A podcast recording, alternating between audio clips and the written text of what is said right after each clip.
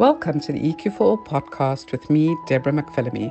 In this podcast, we talk about developing emotional intelligence as well as learning about social intelligence, how to handle your emotions in your relationships, in business, and in your life in general. I also talk to other experts in the field and I'll give you some tools, tips, and techniques to help you to be more EQ and welcome back to the You Write Your Story podcast. And this afternoon, we are speaking to Linda Sage. Welcome, Linda. Welcome to the show. Thank you very much for having me. I'm really excited about being here. Fantastic. So, as I said, I was looking, I was looking you up a little bit before we started, and obviously reading your story a little bit about your your burnout.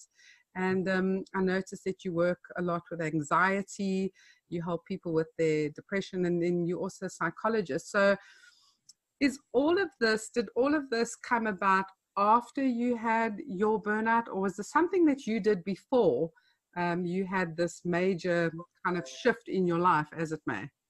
Uh, well, I was a criminal psychologist by uh, profession, so I did a lot of work within prisons. And uh, as you are, I think many of us in our generation now have full time work, you have children, and you have elderly parents. So mm-hmm. you're, you're, mm. balancing a lot of plates.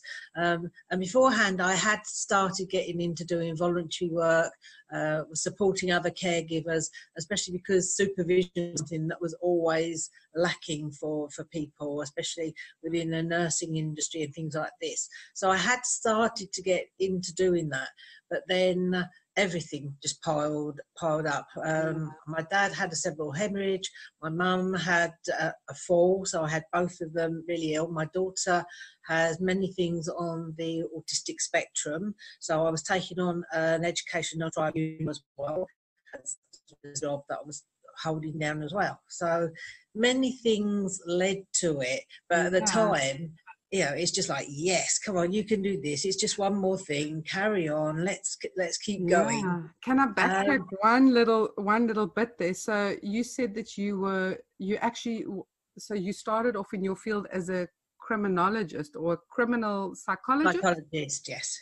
And what on earth got you into that field because i mean that sounds like a really really interesting field to go into obviously the behavior of of people that commit crimes yeah. Um, well when i first uh, went to university my dad was so excited because i was the first one in the family basically to go to university. So when i went down to the university of kent i really sort of hadn't made my mind up. And i was talking to some of the lecturers there and one of them said to me right before you sign up for anything go and watch this lecture. So I, did go to the lecture, and it was just felt like coming home. It made so much sense to me, and it was psychology, and I'd never even thought of mm. it before. Uh, and so when I got home, I was so excited, and uh, uh, my dad was like waiting, and my mum, and they said, "Oh, what have you signed up for?" Like psychology. I see dad wasn't happy about that at all. No, um, but for me, it it was fabulous, and so I did my um, degree in that, and I went on to do my masters, and that's and I was doing a lot of work with uh, victims, and I was doing a lot of work with the police and things like this, and it felt quite difficult for me to be involved with the victims. Mm. So um, I got involved with the perpetrators doing profiles and things like this, and that was my safety net. Because when you're talking about children and things like this, you know what a child of eight or four or 11 is like, but you're not dealing with the, the, actual person, the soul, and the parents, and things like this. So yeah. it was basically my my boundary, which uh, was the safeguard for me and um, yeah, it was it was just fantastic, and I've been so lucky with it. I've travelled a lot of the world, worked in many places, and uh, yeah, life was going well. I, um, I, got married and had a daughter. She had a lot of um, learning disabilities, as we sort of found out on the way through um, with the Asperger's and uh, um, dyslexia, dyspraxia, uh, mm. OCD, things like this. Um, so there was a big fight on with education. And a lot later on, um, so I was then working sort of some in education because I wanted to know how best to support her. Yeah. And it came to light that an awful lot of people within the prison system um, have these learning disabilities, hmm. and a lot of them haven't been identified.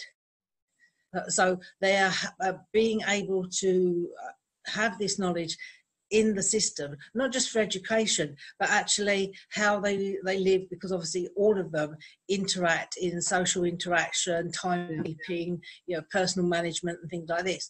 So it was a big, big step for me then realizing that so it had such an impact on the way of life within the prison. And then um, things really started building up and taking on an educational tribunal for my daughter.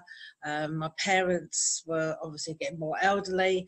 My mum uh, fell and broke her hip, oh while my, my dad had a cerebral hemorrhage and it was just like everything within an 18 month period it, it was oh. just so heavy and intense and at work because um, always short staffed you're always doing extra hours you're traveling mm-hmm. and it's very difficult working with that type of person to then come home walk, walk up to the front door forget it and walk in and say hi you know what's for dinner yeah yeah so de- dealing with that and that's what really led to the complete you know burnout for me because you got to the points and can i ask you so obviously you know having a, a background and understanding of um, human behavior and how we all operate and uh, how we function was there no sort of indication that you you you thought that you were going to have a burnout? Did it get to a point where you realized that you had to stop but you just felt that you had to keep going? Or you know were there any kind of symptoms that you recognized and that you just ignored yeah denial is the greatest place to live.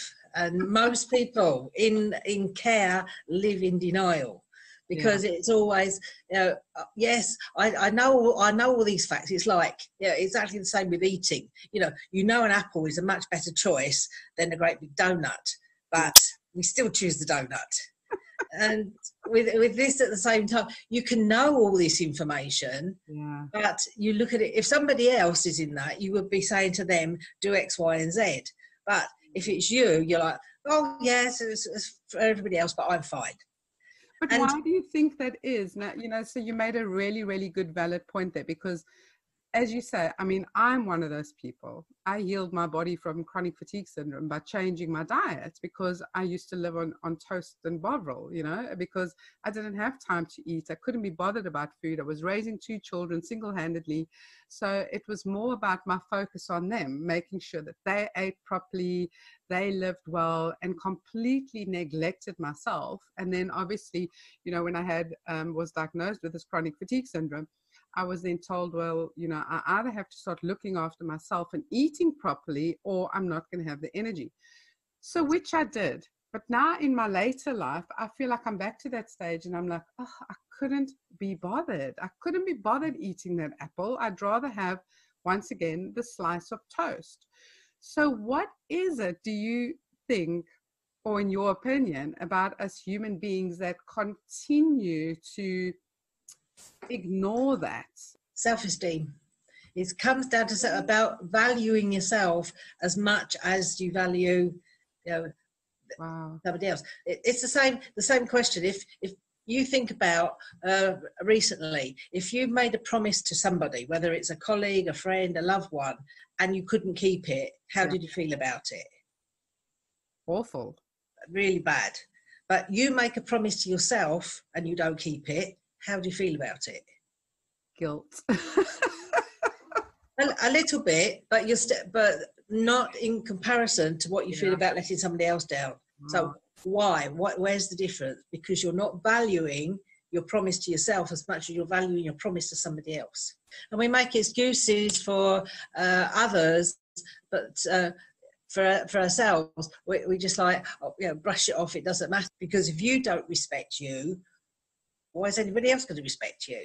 Yeah, yeah. So yes, I agree. So it, it's that whole thing about where you just said, if you don't respect yourself, how should somebody else respect you? And I was having a conversation with somebody yesterday where they were saying they've learned that you know um, I think it was years ago, I said to them, You really need to learn to love yourself. And at the time, he said, Why on earth should I do that? What is the point? And the pennies only just dropped when he said, Well, how is anybody else supposed to love me if I don't love myself first? So it kind of is in the same line, isn't it? It is very much. And and also one of the things I say for is if you are caring for somebody else or your parent and you're caring for children, what message are you teaching them? Yeah. You know, if they go on to have bad relationships or you know to to have addictions or to you know treat themselves badly, where are they learning it mm. from? Very true. It's such yeah. an important point. So coming back to your story, so you said it was 18 months where you were obviously you were taking care of your family, you were taking care of the people that you worked with, you had a daughter with learning difficulties. So, so take me to the point where it all just fell apart. Uh, I went into uh, to work in prison, and uh, I was working with um, a serious offender, and I was sitting writing up the notes and another offender came and stood in the doorway. So that that blocked the exit because there was only one. So literally, it was a cat and mouse game to see, you know, a power a power trip. Oh. So uh, in the end, when when he went and I came out, I went back to the office and everybody had gone home. Yeah. So it, it was just the the straw on the camel's back that it made me think, well, you know, I could have been dead. I could have been there in a pool yeah. of blood, and everybody's gone home. Through all this time, I put on a huge amount of weight because uh, not eating properly, obviously not taking care of myself, and also going into a prison. One of the last things you want to feel is attractive because then you're vulnerable. Mm. So it was a hiding, it was a shield as well, mm. and so we literally moved countries. I moved from the UK back to Spain Wow. And I took my mum and my dad with me, and I was caring for them. And it was, uh, now I realise it was running away. Yeah, I just wanted uh, geography. Let me move. Let me change mm. everything. Um, but um, at the time, I was still in denial. My daughter took a photograph of me the first day we moved into the house. Now, there's been no photographs for a long time because when you, you're in burnout and that photographs, you know, you make all the excuses up not to be social. You yeah. cut off contact even with people that you like. Mm. Um, you know, you isolate yourself really well. Yeah. And so, so this house had a beautiful swimming pool. So we moved in, and it was October, and uh, it'd been quite a heavy. Uh, couple of few days and that. So I was by the pool, which I would never have done in a public pool. So I was there and I'd actually fallen asleep. Okay. And my daughter took a photograph and she came out later and said, oh, she, oh, she was so excited. You know, I've taken the photograph and she put it on Facebook. Oh gosh. And I looked like a dead whale. I had so I was so big and my mouth was open and I was obviously snoring. And this this photo had gone all around the world. And it oh. still took me 10 days to realize I wasn't angry with her putting, you know, how could she put this photograph out? It never came into my head. Mm. How would I let myself get into this situation? Mm. Now, the de- denial was still there. This, this is me. What have I done to me? You know, how did I become this? Mm. Because I was hiding behind everything. So, with everything I knew, it was okay for everybody else, but I wasn't doing it for me. Yeah, sure. So it's been a long road back on that one. It took me about, well, over six years to start working in psychology again. And it, really? it took me over 11 and a half years to walk back into a prison again. Wow.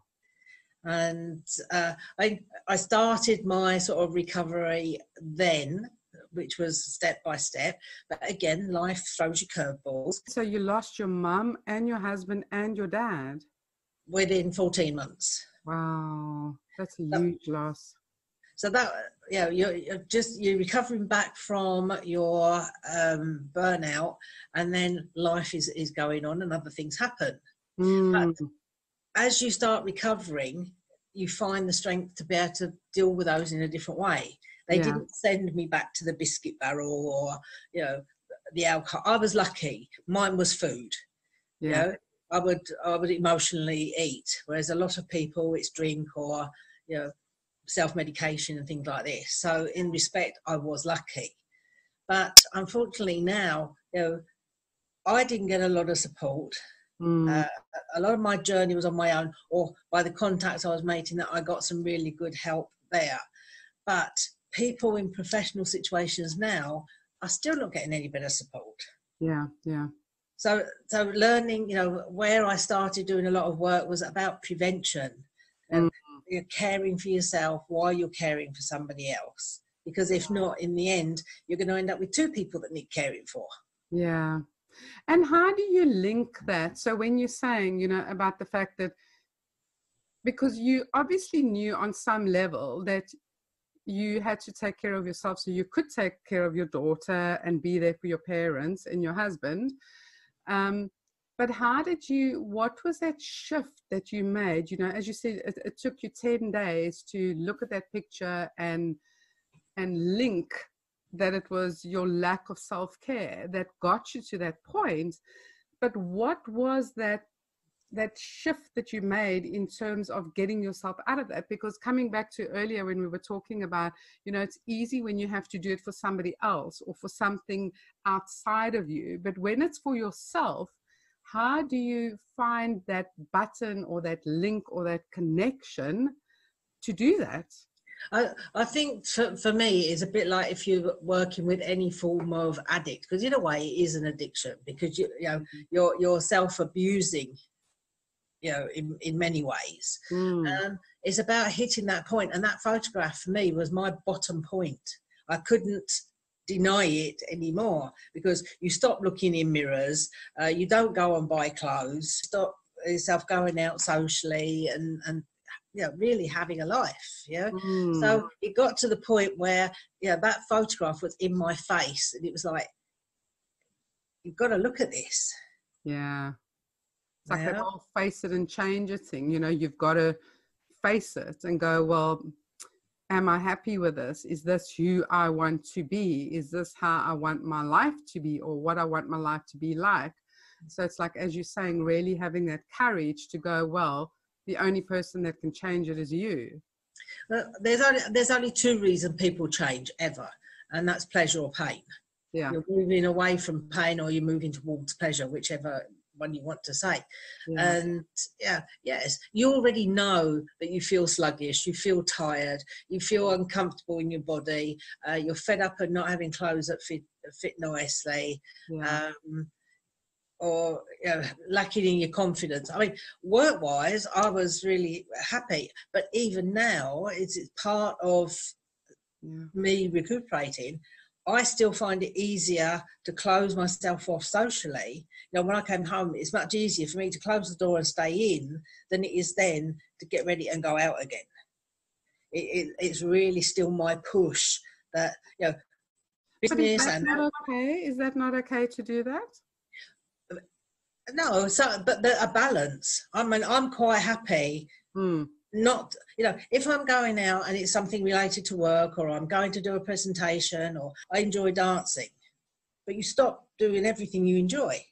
Yeah so what you're saying is for you it's quite easy to still do the things that where other people are depending on you or if it's for your job um, but if it's something that's just for you it's still easy for you to go, nah, I'll just stay in and sit on the couch tonight instead of going dancing. And when and if you do go dancing, you usually go, oh my goodness, this is amazing. I love it. I should do it more. well, I've, I've got back to where I'm, I'm trying to make sure that I go every week yeah mm-hmm. so i've sort of committed to to uh, joining joining a club and, and going on a weekly basis. But even so it's very easy. While you're working and things are going on and you're saying yeah. oh well you know i've got an early start tomorrow. So again it's about stop making those excuses. Yeah stop putting yourself last. Yeah it's as important as everything else. Yeah. And i think that's a huge shift. I mean that is such a big mind shift because you know, I'm glad to hear that you still, and not in a bad way, when you say you still struggle with that, because I mean, I've been in this psychology but for how many years, and you know, I, I still struggle with the same thing where it's a case of, oh no, it's cold now. I'll just stay inside. Why would I want to go out? You know, I wake up in the morning and go, oh, I'm going to go to gym today. Oh, I'm going to go for a swim. I love swimming. I love swimming. It's always been my sport. And then I talk myself out of it. And I go, no, I've got to do that. And I've got to do that. And it's cold. And I don't want to get in my swimsuit. And all those excuses. So, so it's constantly kind of finding that that way, that trigger of going, no, you're going to do something that's great for you this morning because you are important. Oh, I mean, one of the things that I do a lot of work with people with a diary, and if you put it in as an appointment, because if you were making an appointment to go and meet somebody, you would go and do it. Whereas, and also, I if it's in, if it's in there as an appointment, when you're making appointments with other people to do other things, you can't, you know, just cross it out and say, "Oh, that's not important." Yeah it's it's in there so you work around it. So you do then work with time for yourself. I absolutely love that because you know i've had so many argue not so many arguments but in in the past i've clashed with people when i've made an appointment with them and i've put it in the diary and i've made sure i've set that time aside and i'm ready for it. I get up in time i do whatever I, you know so i can be on time and then they don't pitch or they keep changing the appointment and they keep changing, keep changing it. And eventually I've got to the point and I've gone, you know what? You can't keep doing this. I've set the time aside. You've now inconvenienced my day again for the fifth time because I make the time for you because you are important to me. So I'm giving you of my time because you are important to me.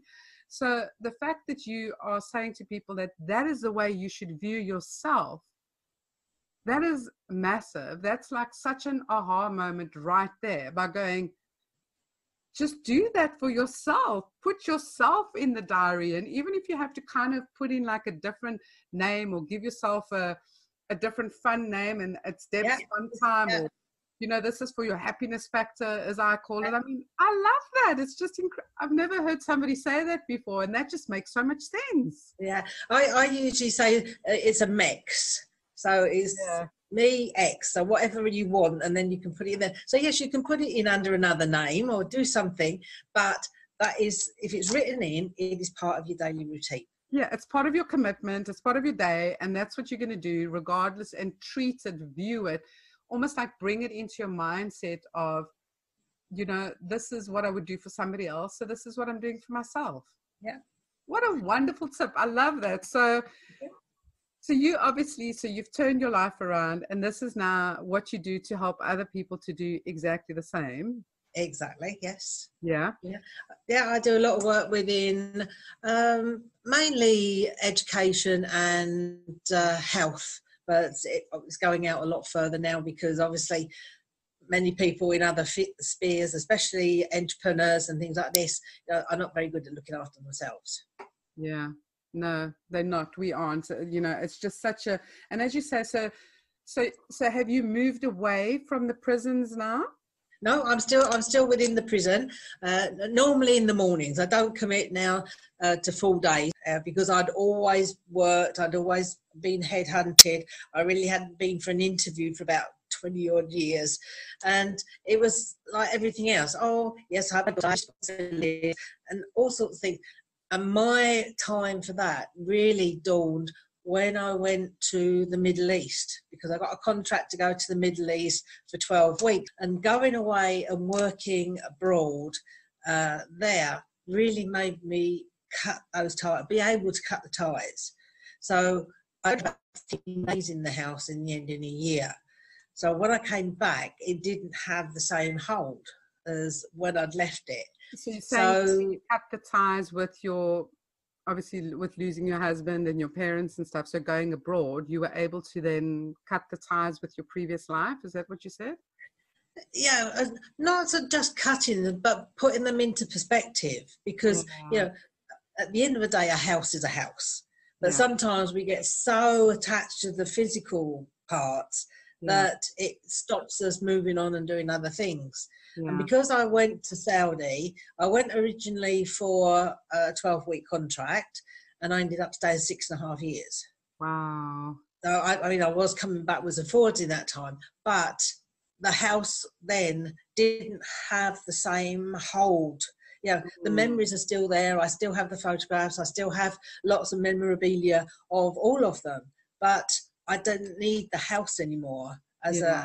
a to, to be there. So Mm. selling the house and I put all my belongings in storage. I didn't have a home for a few years. And then when I came back to the UK, it was like opening everything up again and Yeah. making sure, you know, you keep the good bits. Mm. All of a sudden you've got more of a balance back because you can look at it through a more, more dispassionate eye. And your daughter, how is your daughter? Does she still live in the UK and how's she got on? She's in the UK now, yeah. Um, because when we lost her dad and her granddad, uh, very close together, obviously they were the closest male people to her. Mm. Um, she really went off the rails. She Mm. was 16 at the time. So um, unfortunately, we went through a really big as spasm then of um, alcohol and drug abuse. So uh, to be honest, I'm very, very fortunate still to have her. Some of the things, uh, the times that she went through then, but she's uh, she's 28 now, and uh, yeah, she's actually back in college. Amazing. She's doing a, a course now, and um, she's got a driving license, and she's really pulled herself. But but yes, quite a few years of a lot of heartache. Yeah, well, I'm glad to hear she's back on track and she's doing well and and you happy. So what if you had to say to like a young person now that that that is listening in terms of so obviously you've had, you've had quite the journey um you know being the caretaker looking after other people realizing having your burnout clawing your way back um, changing your life. I mean, that's quite something to do, changing your life in terms of selling your house and going to live in a different country, which you seem to have done a few times. I have, yeah.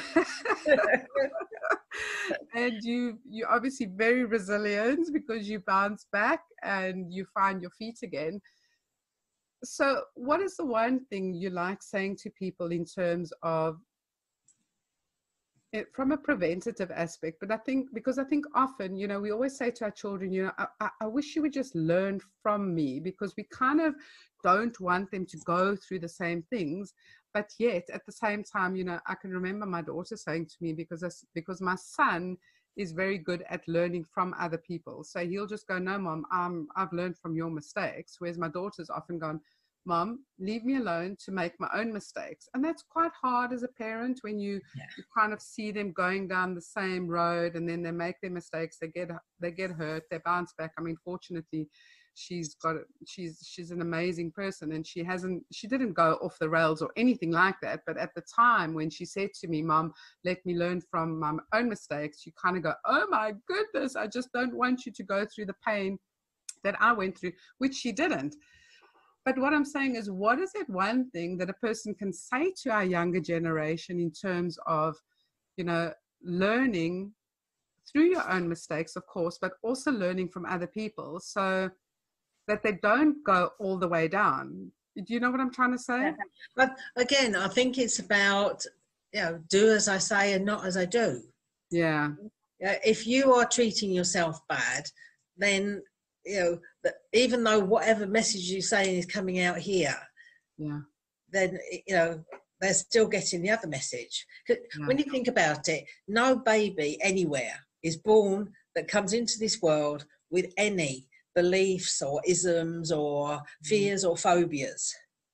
Now, everything is learned. Yeah.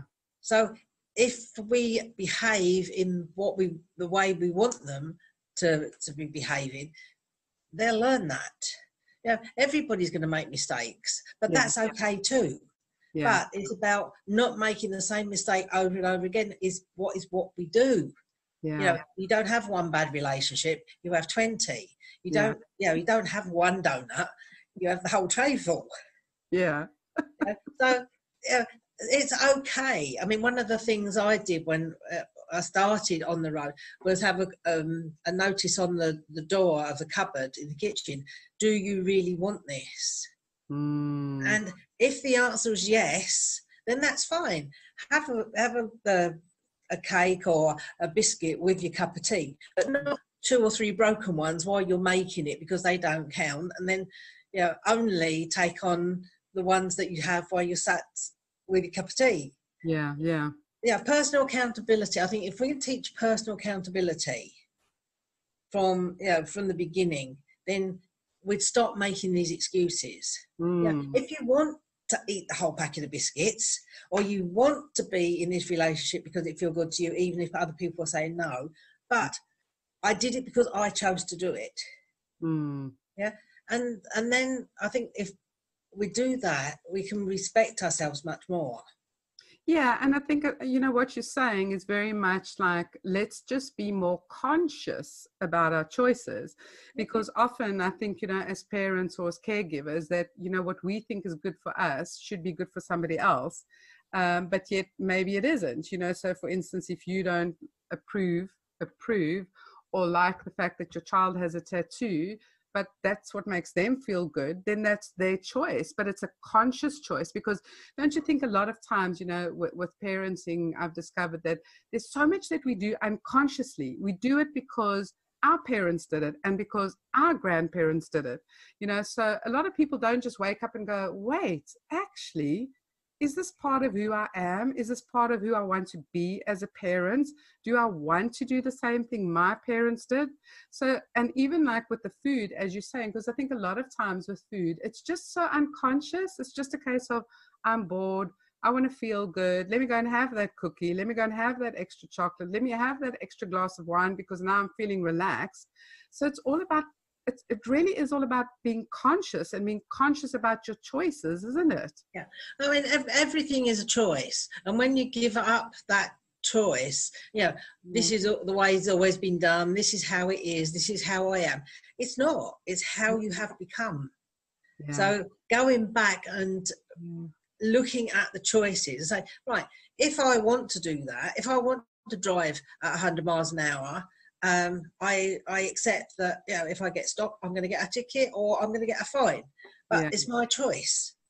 You don't always have to be good or make the correct choice, but it's about not at the end of the choice turn around and say, "Oh well, it was his fault. They told me to do this. It's because of this." Yeah, yeah. it's about being re- responsible for your choices. Yeah. And I guess it's even like what you were saying with the burnout and preventing a burnout and, you know, having to go through all that recovery and everything. It's once again about choosing yourself, choosing what you want to do for yourself and why you want to put yourself first above others. And I think that's such a hard lesson these days, especially for women. It's hard to put yourself first when you've always been taught and it's been role modeled to you how you put other people first and then suddenly you're on this new journey and you go no i'm going to put myself first. Because if my cup is full i have an overflow to give but if my cup is empty i'm giving on empty and i'm going and i'm going to burn out. I mean that's that's a classic way of describing burnout isn't it? I think also it's about realizing that it's not just about putting yourself first it's about putting yourself equal yeah, mm. it's about taking in uh, mm. everything. It's not just. It's not about being egoistic or selfish. It's no. it's about saying, you know, there's a balance. Yeah, I mean that's such a wonderful way to look at it because, like you were saying, that you work with a lot of entrepreneurs, and if entrepreneurs don't look after themselves, they also won't have a job because they are the vessel, they are the the company, the business, the factory, the whatever you want to call it. it's them. So they've got, eh, they like the car. I mean, because people look after their cars more than they look after themselves, don't they? So it's a case of like, you've got to see yourself as the business because if you don't look after the business you you're going to have nothing and how would you feel if you then have to have benefits or go and live off somebody else and not be able to take care of yourself that's such a fantastic way of looking at it and and also because uh, for entrepreneurs um, most people don't do business just with companies they yeah. do business with people so yeah. if they're getting you know if you get on with this person you appeal to this person eh, and you can get on on with them you're likely to be doing more business whereas mm-hmm. you know, a long time ago i haven't done it recently but i used to do a keynote on um, uh, grey, grey knickers and a bad hair day because and, and this was very much for entrepreneurs because yeah, if you're feeling drab and grey, are you going to get a million a million dollar client? Yeah, it's not going to happen. Yeah, because it's so true. Because I'm in the feeling business. You know, everything is about emotional intelligence, and it's about how you feel and people can pick up on that. So if you're feeling like a million bucks because you're wearing nice knickers and you're feeling great, other people are going to be attracted to that energy versus if you're feeling sluggish and dirty and your hair's filthy and you're not bothered, people are going to pick up that as, uh, as well and they're not going to want to do business with you. So you have given us so many nuggets of wisdom, yeah. so many things to ponder on. And I just think it's so important. And I just want to I want to thank you for taking the time to share your story because, you know, whenever I speak to somebody, I'm never quite sure what is going to come out. And that's the way I love doing a podcast because it's just a case of, no, I want to see what's going to evolve with the conversation. And yeah. not for a second that I believe that there was going to just be so many nuggets of wisdom that I that I need to pay attention to. Never mind that the audience has to pay attention to. So I just want to thank you. Thank you for your time and thank you for sharing that because I just think it's so important. And there's so many people that need to hear what you have just said because you've been there, you've done it, you've come back, you know, from a horrible situation a couple of times. And, you know, you now, would you say you're thriving?